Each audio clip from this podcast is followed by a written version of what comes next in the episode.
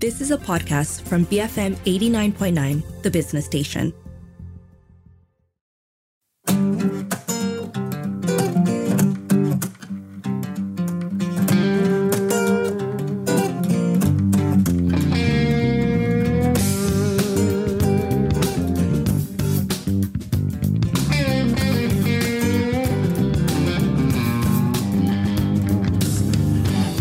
Boy, we can't get life. Just won't wake up and face reality. He plays guitar to an empty bar, and his brother says that you won't get far. You expect to support your family? So he put on a tie and he tucked his shirt and he dished the water cooler dirt with all the other doctor wanna be. Good afternoon. This is Good Things, the show where we speak to good people doing good things. Ten years ago, co founders Melani Delilkan and Brian Gomez opened Merdekarya, a space for new artists to carve their skill, to fumble, and to make mistakes, and most importantly, learn from them. The survival and success of Merdekarya hasn't come without a lot of personal and professional sacrifice. And today on the show, I'm going to discuss the highs and lows of running an independent local art space like this with Brian, who joins me now. Welcome, Brian. How are you today? I'm good. Thank you for having me, Juliet. Always a pleasure. Thanks so much for joining me today, Brian. Always good to see you. Um, take me back to the start, Brian. 10 years. Uh, I was there. I remember, you know, at the opening of Merdekarya, I joined you guys, the, and I was just like, you crazy kids. Uh, Oh, wow. remind us, remind us about uh, how Merdekarya came to be. Whose crazy idea was it? oh, well, um, it was not fully thought through at all. Um, so it's it's still not fully thought through 10 years later. Um, but but what happened was, um, eh, you know, we were, I'd written some uh, some songs. Melani was performing in, in a few uh, different places as well. We'd been to a few open mics and things like that, and we realized that there was uh, there were very few places, uh, or none at all, if I recall, that were dedicated to um, local independent arts or local independent music specifically. And it was just sort of like a germ of an idea. It wasn't wasn't really anything serious. And then we happened to be driving by uh, this this shop lot, and uh, it, it said for rent, and we said on a whim, we said, let's just go and check it out and see if we can do something with it. And um, I think five minutes after we went into the space, we we had put the deposit Oh, wow. down already, and uh, we had no clue what shape or form it would have taken at that time. Uh, we just knew that we wanted to do something. Um, you know, we had we had some kind of idea, but uh, but nothing concrete. And uh, we we put down the pot- deposit first, and uh, and that's literally um, how it started. We had no clue what we're doing. We, we were doing at the time. Uh, still no clue. Still no clue, but you know, ten years. You know, so many places don't even make it to half that uh, that you know amount of time. So clearly, Mm. you're doing something right, um, and just kind of going with the flow. Um, but you know, at the time, did you sort of see uh, a- a disconnect? You know, between I guess you know the artistry that you guys you know that you guys were craving or that you guys were presenting, also that uh, the sort of entrepreneurism that you wanted to bring, uh, t- you know, to the to the scene, to the independent music scene. Uh, did you want to try and bring that all together? Really juliet we we did not think Okay.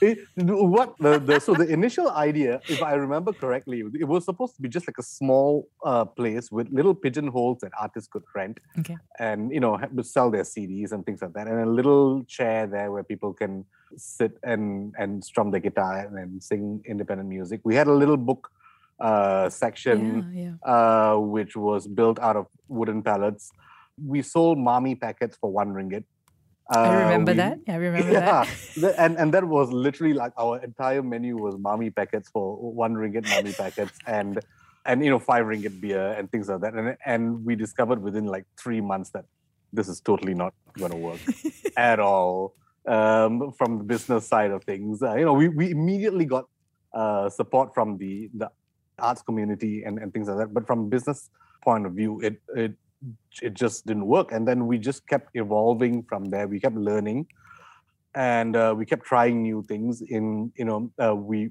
we decided to focus more on the music side of things not so much on the book side mainly because we were raided by the cops. And they said oh you can't sell books in a cafe. And uh, there were like these other problems where we had a, a book by Zaid Ibrahim called Ampun Tuanku and a book by Reza Aslan called Tiada Tuhan Melainkan Allah. And uh, and the cops started shouting at us and saying, "Oh, how can Allah face the bar?" And we're like, "Uh, yeah, okay. You know what? This is just too much trouble. Let's just take the books out of it." And from then on, I think we be- became known as as specifically um, a music place, and uh, which was good because because it it made us focus on one thing and not try to do too many different things for too many different people. And uh, and we've just kept experimenting with business models, and since then, I mean, we've changed things up so many times. I can't even remember how many times we've changed things. But it's you know you've been wonderful. You've I guess at the crux of it, at, you know the bottom line is you've always been working towards uh, supporting and featuring local acts. Am I correct in saying that? And I mean, uh, would you say that's kind of like you know the basis of everything that you guys do? It is. Um, it it definitely. I think what we we, we try to do is to, to get people because there is a general, I think, apathy about the grassroots music scene. I mean, Yeah. most Malaysians, I think, don't even know such a thing exists. So I think the main reason we exist is so that people can come and discover grassroots music, which is what our tagline is. Because the talent is there. You know, the the um, our musicians are not less skilled than anyone else in the world, less talented than anyone else in the world. But it's just that no one knows about it. So so Merdekarya is a place where people can come and discover grassroots music. But you know, having said that, I mean, ten years we are no closer. Well, we are we we're slightly closer to where we want to be, but not even anywhere um, close to to you know bridging that gap between being sustainable. Really, getting enough people to to be interested to to be sustainable. I don't know, maybe year eleven We live in hope, isn't it, Brian? Um, I think that actually has been something that I've admired that you guys never gave up. You know, that kind of tenacity that you guys have, and uh, for sometimes, you know, a, a bit of a thankless job because you face so many challenges, not just from let's say the authorities or the cops, but uh, also from you know people in the scene. You know, your uh, some of the patrons who come. You know, there've been a lot of challenges as well, haven't there? Definitely, yes, yes. Um, especially like in the in the last, I mean, even from year one, I think there, there were um, you know a whole bunch of things that happen from the authorities to to like you say, you know, even people in the scene um, and uh, patrons and things.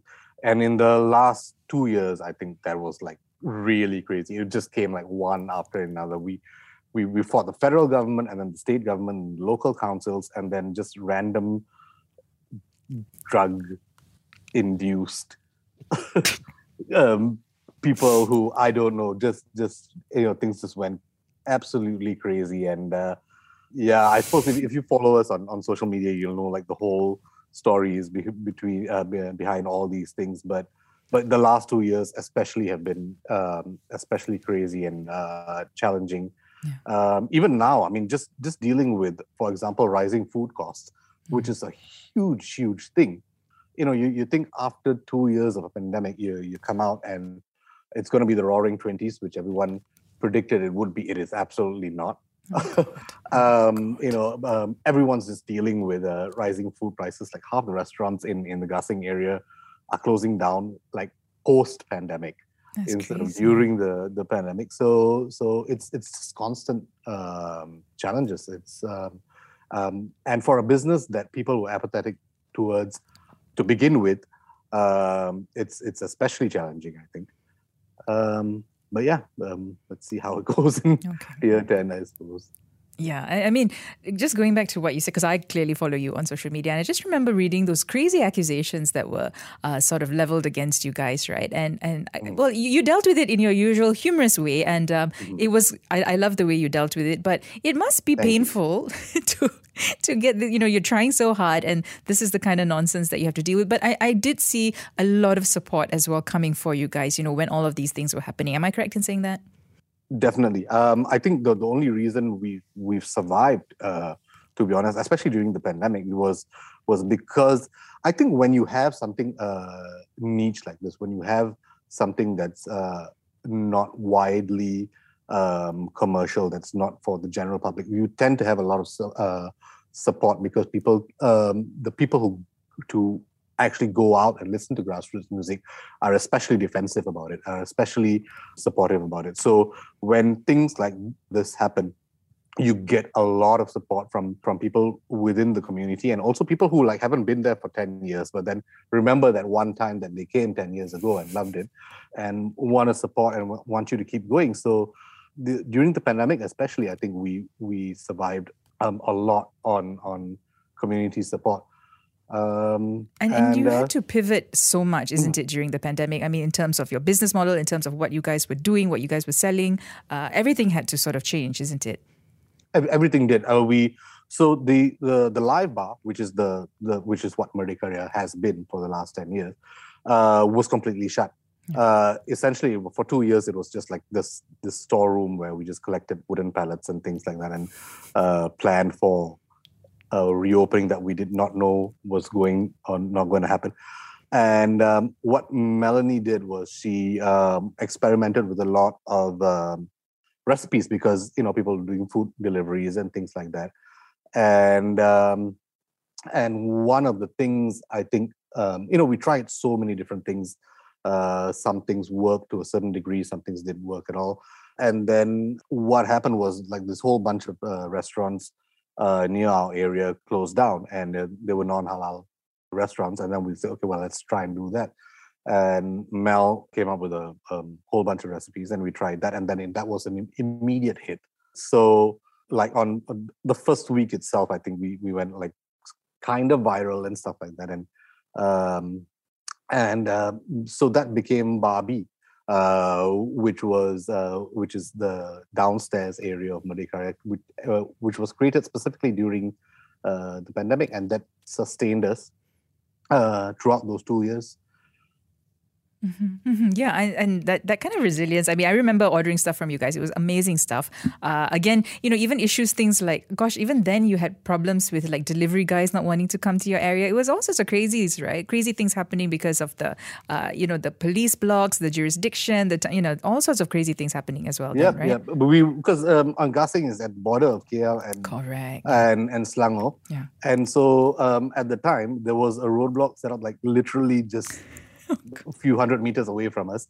And so, in order to get to our place, you had to go like an entire round all all around. And uh, so, yeah, we couldn't get like deliveries, the the riders to come to us, and and you know there was all sorts of things. But uh, but I suppose everyone had you know different kinds of problems during during that those two years. So um, we're through it now and uh, just facing a whole bunch of new problems. So let's let's just get through this this next bunch of problems. All right, well, we'll talk about that. Uh, but let's just go for a quick break, Brian. When we come back, sure. let's talk about, it. I guess, you know, your plans for the next 10 years.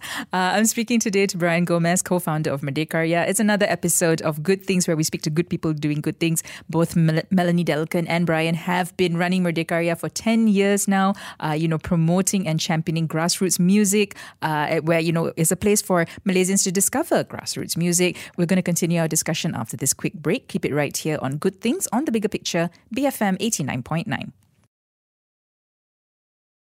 Welcome back. This is Good Things on the Bigger Picture, the show where we speak to good people doing good things. The good person with me today, Brian Gomez, the co-founder of Merdekarya. Ten years ago, he, together with his wife Melani Delilkan, opened Merdekarya. It was a space for new artists um, to carve their skill, to fumble, to make mistakes, and more importantly, learn from them. Uh, and as their, their tagline goes also to discover grassroots music. Let's talk a little bit about the music now, uh, Brian, because yeah, so grassroots music, right? So and you know, you guys have had lots of open mics, but you also have like your sort of curated program. Talk to me a little bit about um, you know choosing what music goes on, or is it like a everyone is welcome sort of situation? What's the curation like for the music at Merdekarya? Um, okay, the evolution of the music. I think um, initially when we started uh, ten years ago, we our requirement was that a band or a performer ha- has to have w- at least one original song mm-hmm. uh, to play. And then a few years later, we increased that because we wanted to build, um, uh, you know, a- original music as opposed to uh, playing Sweet Child of Mine, Hotel California, or whatnot.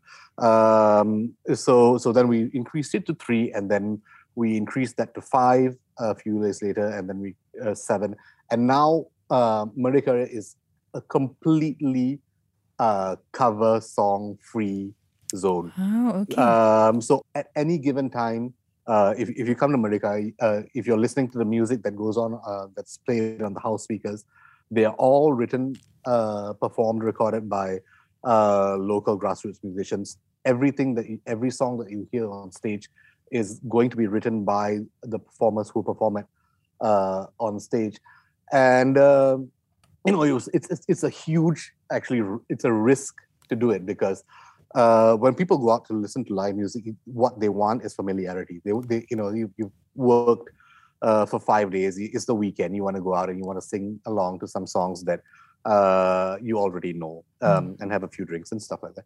So, so it's a huge challenge to get people to come out and listen to uh, music that they don't know, played by people who they've never heard of before. Yeah. Um, but I, I think we've built a small group of regulars who who now actually you know have evolved into uh, the kind of situation where people actually get offended if, if there are like cover songs being played. It's like, oh, you're playing a cover song. You're not supposed to do that here.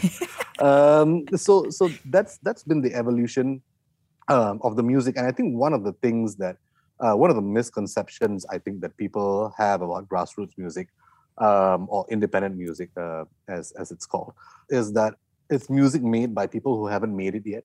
Yeah. And that is actually completely, completely untrue because um, because um, you know people have in, the, in in their minds this idea that that what you hear the music, mainstream music that you hear on the radio is uh, made by successful uh, musicians, but it's the the reality is that it's it is almost always marketing driven, hmm. um, as opposed to grassroots music um, if you if you look at the progression of a musician's career, a mainstream musician's career, um, it's over before you're 25. Mm. Um, there's no reason for that to be true because what happens is they put you on, for example, Hitz FM uh, when you're under 25 to sell you prepaid cards. After that, they move you to Mix uh, to sell you postpaid cards, and and then the music becomes nostalgia. Yeah. And then you know, many years later, you're in you know you're on oldies and goldies and they're selling you i don't know adult diapers or or, or whatnot. But that's the progression right? I mean uh, if, if you think about all the famous uh, artists that you know they peaked at 25 and then after that every concert that you go to you don't want to hear that new stuff. You want to hear the songs that you listened to when you were 25 and you thought that that was the golden age of music because those that was the songs that you liked at that particular time. But but that's not the way it works with grassroots music. A lot of people who uh, who are in the grassroots music scene who sign with uh, labels immediately want to get out of it because they have no freedom uh, to to uh, to compose their own thing uh, to to play things according to you know what to write what they want to write.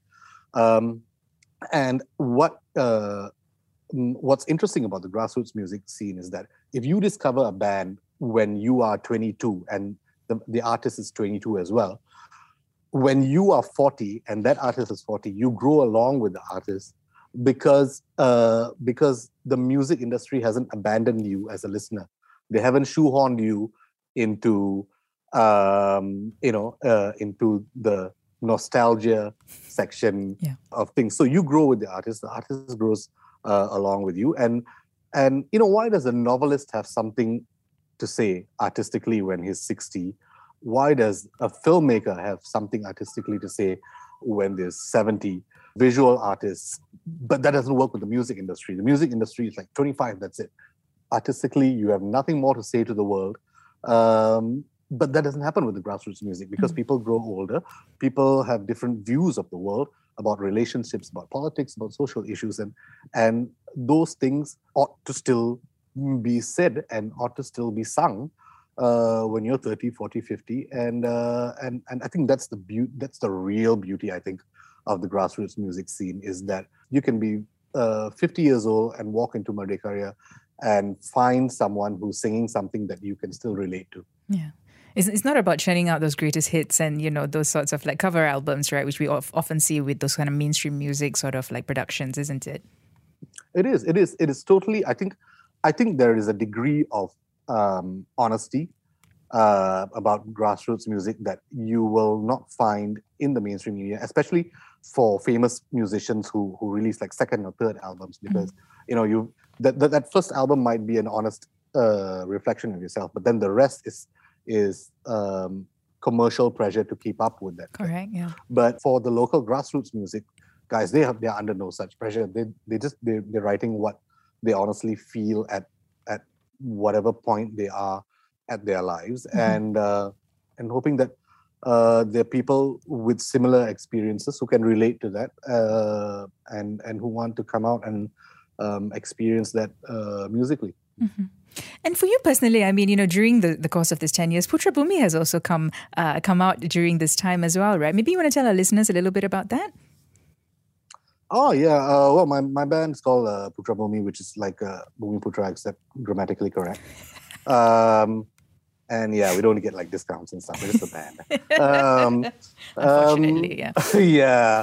But um, but yeah, I mean, I think um, to be honest, during the pandemic, we I don't I can't remember writing like a, a single song except maybe one that's out on YouTube, uh, my solo song.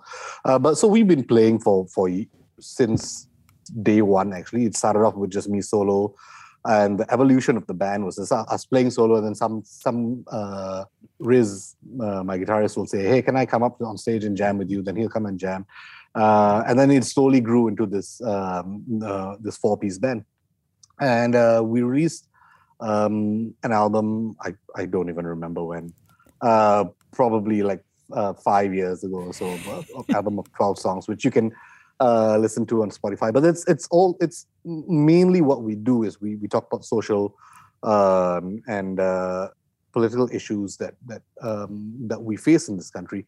Um, again, something that you will likely not find on uh, on the mainstream music side. And uh, yeah, we, we play about um, once a month, usually on a Friday or Saturday. And uh, it is, you know, it is what it is. I, I suppose it's there. There was a time where um, we before I think was it 2018 when when PH first Yes. one year. It was 2018, yeah. So pre 2018, we had some degree of uh, some measure of popularity. Uh, and then immediately after PH1, like no one wanted to hear the protest songs anymore. And we were like, it's like, yeah, we don't want to come and hear your angry songs against the government. And then we were like, plump. and then now we're Oh. and then we're back up again because like everyone's pissed off again. um, yeah, so it's a whole. Mm, it's it's it's like a seasonal thing, but I, a lot of us uh, do that. And you know, Azmil, you know, I think he he he's on BFM quite a lot. Yeah. He he does a lot of social, political uh, things as well, and, and I think he, he explores the Malay language in, in ways that um, most um, mainstream people don't. Um, a lot of, um, as I said, a lot of the younger musicians who, when they were 21, 22, uh, started right playing, um, you know, love songs and little uh, frivolous songs. There's nothing wrong with that, but um, now that they're 30, you you find that um, they're starting to write a lot more about social issues Yeah. uh, and things like that. And and again, that's that's a that's a progression that we're proud of, and we're proud to be part of because I think that's what um, that's what music I think needs. Not so much the scene uh, here in general, but just music in general needs to be not so marketing driven as it was uh, previously. Mm-hmm. And I wanted to just kind of circle back to something you were talking about, excuse me, that you alluded to earlier, you know, and that was your issues with um, all the authorities, right, whether federal or state or, you know, local council, right? And that was, you know, a lot to do with licensing. It was a lot to do with, um, you know, putting on live music events. And I, I think this was especially during the pandemic, isn't it? Like, you know, you were being charged for things even though, uh, you know, you couldn't even put up performances, right? Uh, can you talk to us a little bit about, you know, those sorts of issues that you had to go through? Yeah, well, I think the the the main uh, issue was that with regards to live music, what happened was uh, MKN uh, had released a set of SOPs that was so confusing to everyone uh, that literally no one had the same interpretation of any single sentence that was in in uh, those uh, written in those SOPs. So the, the council had a different interpretation, the police had a different interpretation, uh, the states had a different uh, interpretation, the bars had a different interpretation, and so on and so forth. So every time you got uh, raided or something, someone would come up with something completely new. No one knew what was going on, and so so that was the, the crux of our, our fight um, with regards to whether we could open or whether we, we couldn't open. Some places were open. Uh, some uh, KL had a different interpretation than MBPJ. So uh, they had live music in KL, but not in PJ at the time. And and so what we were demanding really was not uh, unreasonable. What what we were demanding was just to to create a set of SOPs which we volunteered to help draft uh, that that is clear, that is uh, easily understood, and that applies um, to everyone. Yeah, so we got into a lot of trouble uh, with that, and then we were in the news, as we often are. and uh, um, but but in the end, I think MKN at least at that point uh, made an effort to reach out. Uh, they called us and said, "Oh, actually, what are what are the problems that you have? Can you write something for us uh, to understand?" And then so we we wrote this whole proposal. We sent it to uh, MKN via Ministry of Finance, and they kept updating us after that. And they said eventually they said, "Okay, we're going to just reopen all bars on April 1st Uh, so yeah, we're small contribution towards the reopening of uh, everything. And and the, the funny thing was every bar in the country opened on April 1st, except for us, because we still had a problem with MBPJ, uh, the licensing uh, department, which is a, a whole mess. Because we since since 2013, we've been fighting for taxation and licensing reform in the arts because you can't license us as you would a pool table or uh, a karaoke. You know, uh, someone who writes and performs their own songs or their own poetry is not the equivalent of a pool table and should not be licensed as such. Uh, and we have these these taxation laws, this enactment hiburan and uh, entertainment tax and all that, which was actually something that uh, the genesis of it was during colonial times. The British um, and it started in India. The British started an entertainment tax, and the purpose of this entertainment tax was, um, and I quote, I can't remember where I read it, but to stop large groups of Indians from gathering and discussing mutiny and rebellion. and that's why there was an entertainment tax. That's literally the start of the entertainment tax. I'm, I'm not sure how successful it is. I mean, I'm not sure how you would stop large groups of Indians from gathering in India. Um, you know, I mean, you, you say, hey, you group of Indians, stop gathering, disperse immediately. And immediately everyone is in another group of large Indians, isn't it? I mean, this is India. But um, Oh but but God. that's but that's the genesis of it, right? And and how many 60, 70 years later, the state government of Selangor uh, collects 25% more for your movie ticket because of a law that started in India 70 years ago. Mm. There is literally no reason for a specific entertainment tax. None at all. It was it was handed down by the British, and the governments just said, "Oh, look, we get this free money for uh, by instituting a tax that exists for no reason. Uh, so let's just keep collecting it." Um, the, if if you take your family out to, to a theme park, uh, if you want to go out and watch a movie, if you want to go out and uh, listen to music, why should your leisure specifically be taxed by the government?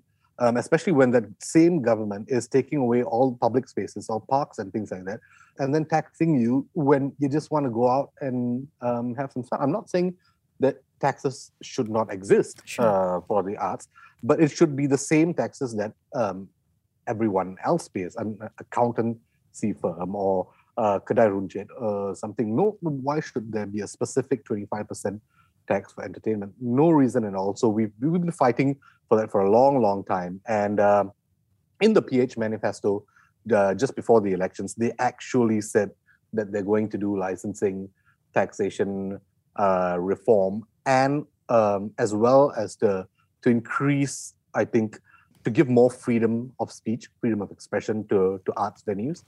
Uh, but we all know what happened. I mean, the manifesto.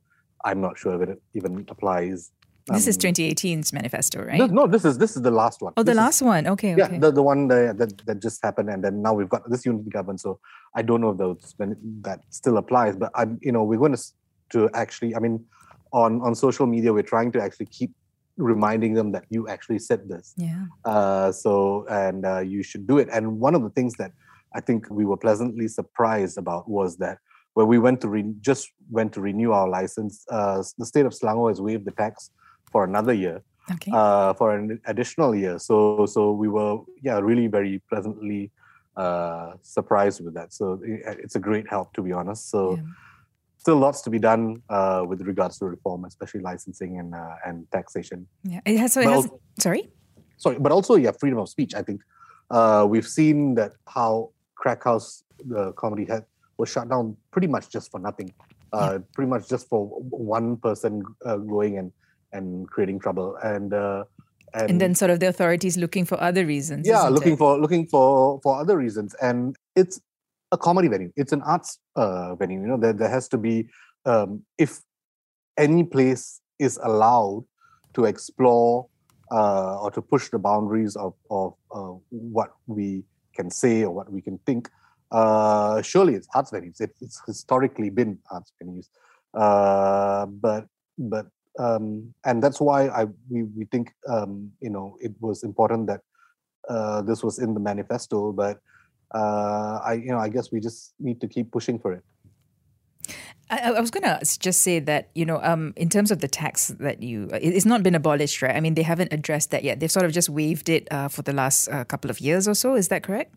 That is that's correct. Yep. I think you see abolishing it requires changes in the law. Uh, I think specifically repealing the enactment Hiburan, which which Mm. deals with not only taxation but it deals with uh, the governing of entertainment uh, venues. Uh, it allows uh, the police and religious authorities and, and things like that specific powers simply because you are uh, under an entertainment venue license. Mm. So it requires that you repeal that. But what we are trying to say is that all you need to do is just set up a separate category for the arts and take it out of the entertainment uh, sector. Sector, and yeah.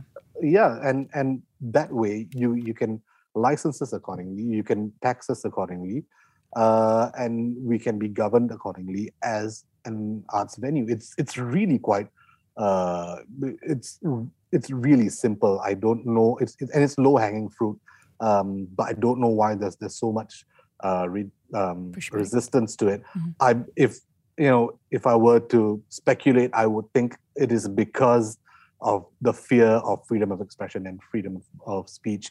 Um, because if you take us out of there, how do you control us? Uh, how do you control what is being said in in these spaces? Because um, and yeah, I I genuinely think that that is why they don't want to do it because I can't think of any other reason. hmm And the, in the, in, on that same vein, you know, in terms of like freedom of expression and, and you know, um, just freedom of speech, has that also been a problem? Uh, you know, has have you faced issues with that uh, in Merdekarya as well? You know, because as you said, you know, you're speaking a lot. A lot of the grassroots music is about, uh, I guess, speaking truth to power, perhaps. You know, and and talking about issues. Um, has that ever come back to sort of like hurt you guys in in, uh, yeah, I guess you know, trouble with the authorities or anything like that? Um, well, we, we had that one incident where the books were facing the bar. And the Oh, cops, yes. How could I forget? The cops, Yes. Yeah, the cops came and said, "Oh, you can't do."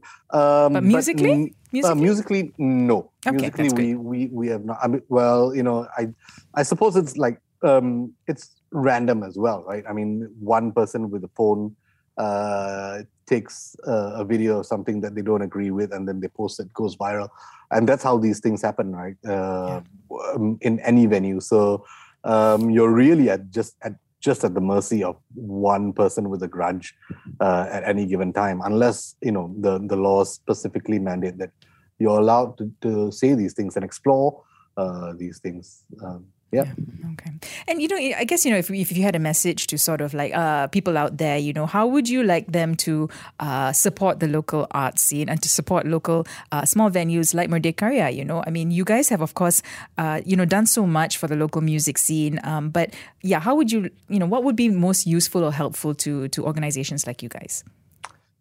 Um, well, I, I, I think just for you you know, if you if you're talking about the general public, I, I don't think support is uh is the correct way to go about it. Um, especially if you, I mean, we we have a cause. We we want to promote grassroots music, and but we don't do it uh, purely for altruistic reasons. We absolutely want to be profitable because I'm uh, 48, Mel's 53, and we we can't be doing this forever and ever. It is like it's literally like we're washing dishes and and um, and you know mopping floors and, and things like that. And it's oh no, uh, and it's uh, you know you it's when- not when you- sustainable.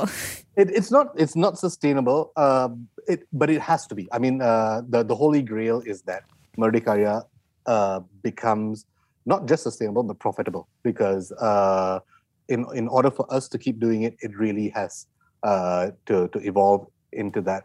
So, um, but but to say that, um, I think it's it's a bit um, it's wrong to say that people need to support you. Uh, why support local music? Why not local fruits? Why not local uh, your local cuisine? You know, the, if you want to say support something local, there's a whole uh, bunch of things that Sure. that people. So there has to be a reason uh, why people would support uh, local music. I think one of the main reasons is what I uh, uh, um, said earlier on, is is that you, you know if you come to Merdeka, if you listen to a Merdeka's playlist on Spotify, you're probably going to find and you, and if you do it the way you would listen, for example, to the radio, because what happens uh, a lot with radio is that songs are not repeated because they're hits. Songs are hits because they are repeated Mm, that repetition makes a song hit. And if you listen to our Spotify plays, you will find at least two or three songs that is going to stick in your head the same way it does on the radio. Um, you're going to be lifelong fans of two or three bands, the same way you would with American music or British music.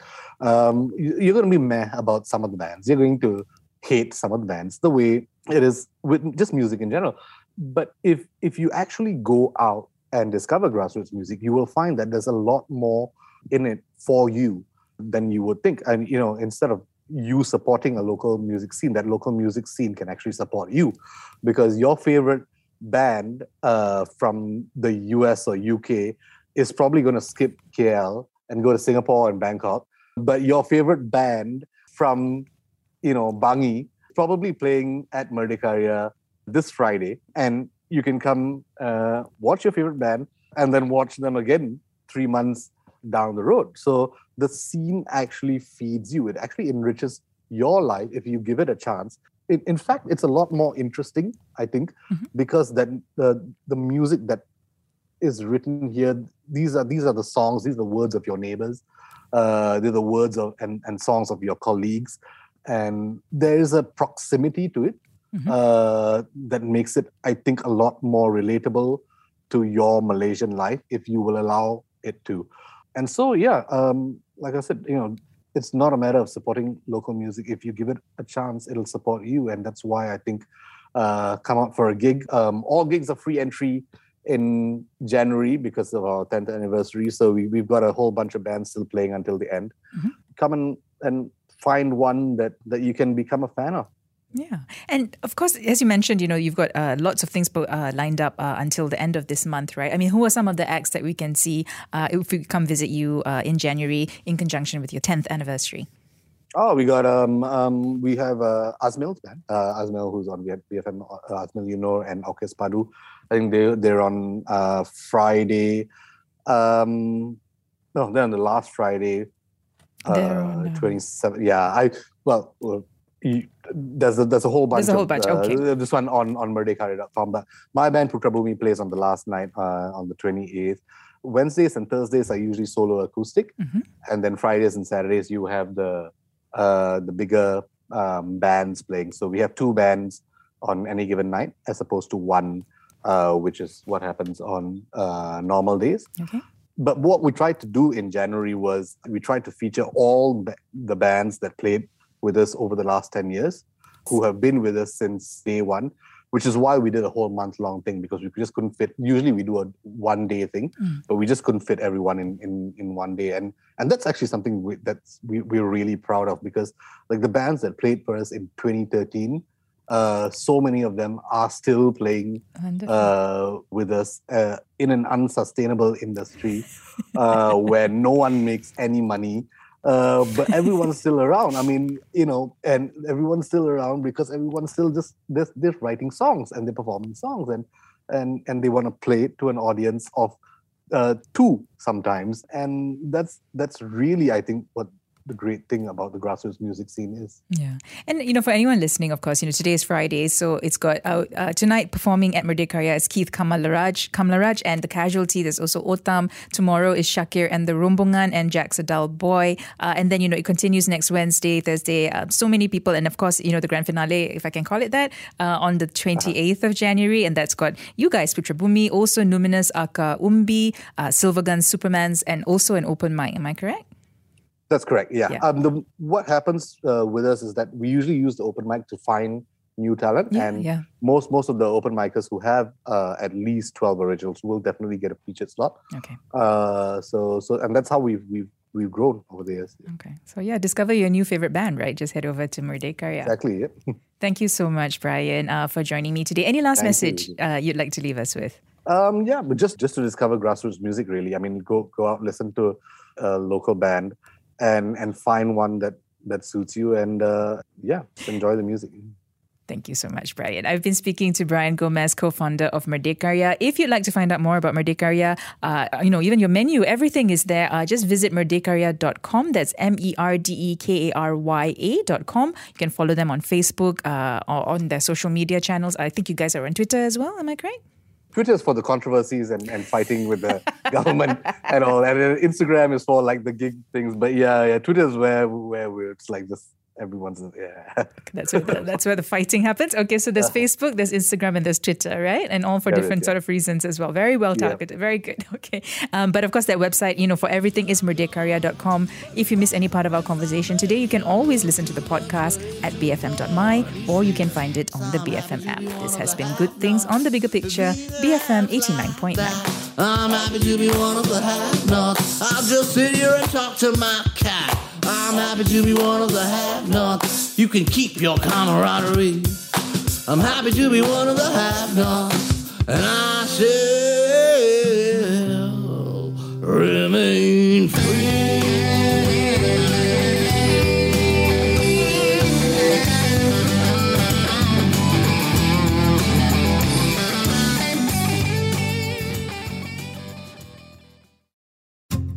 You have been listening to a podcast from BFM 89.9, the business station. For more stories of the same kind, download the BFM app.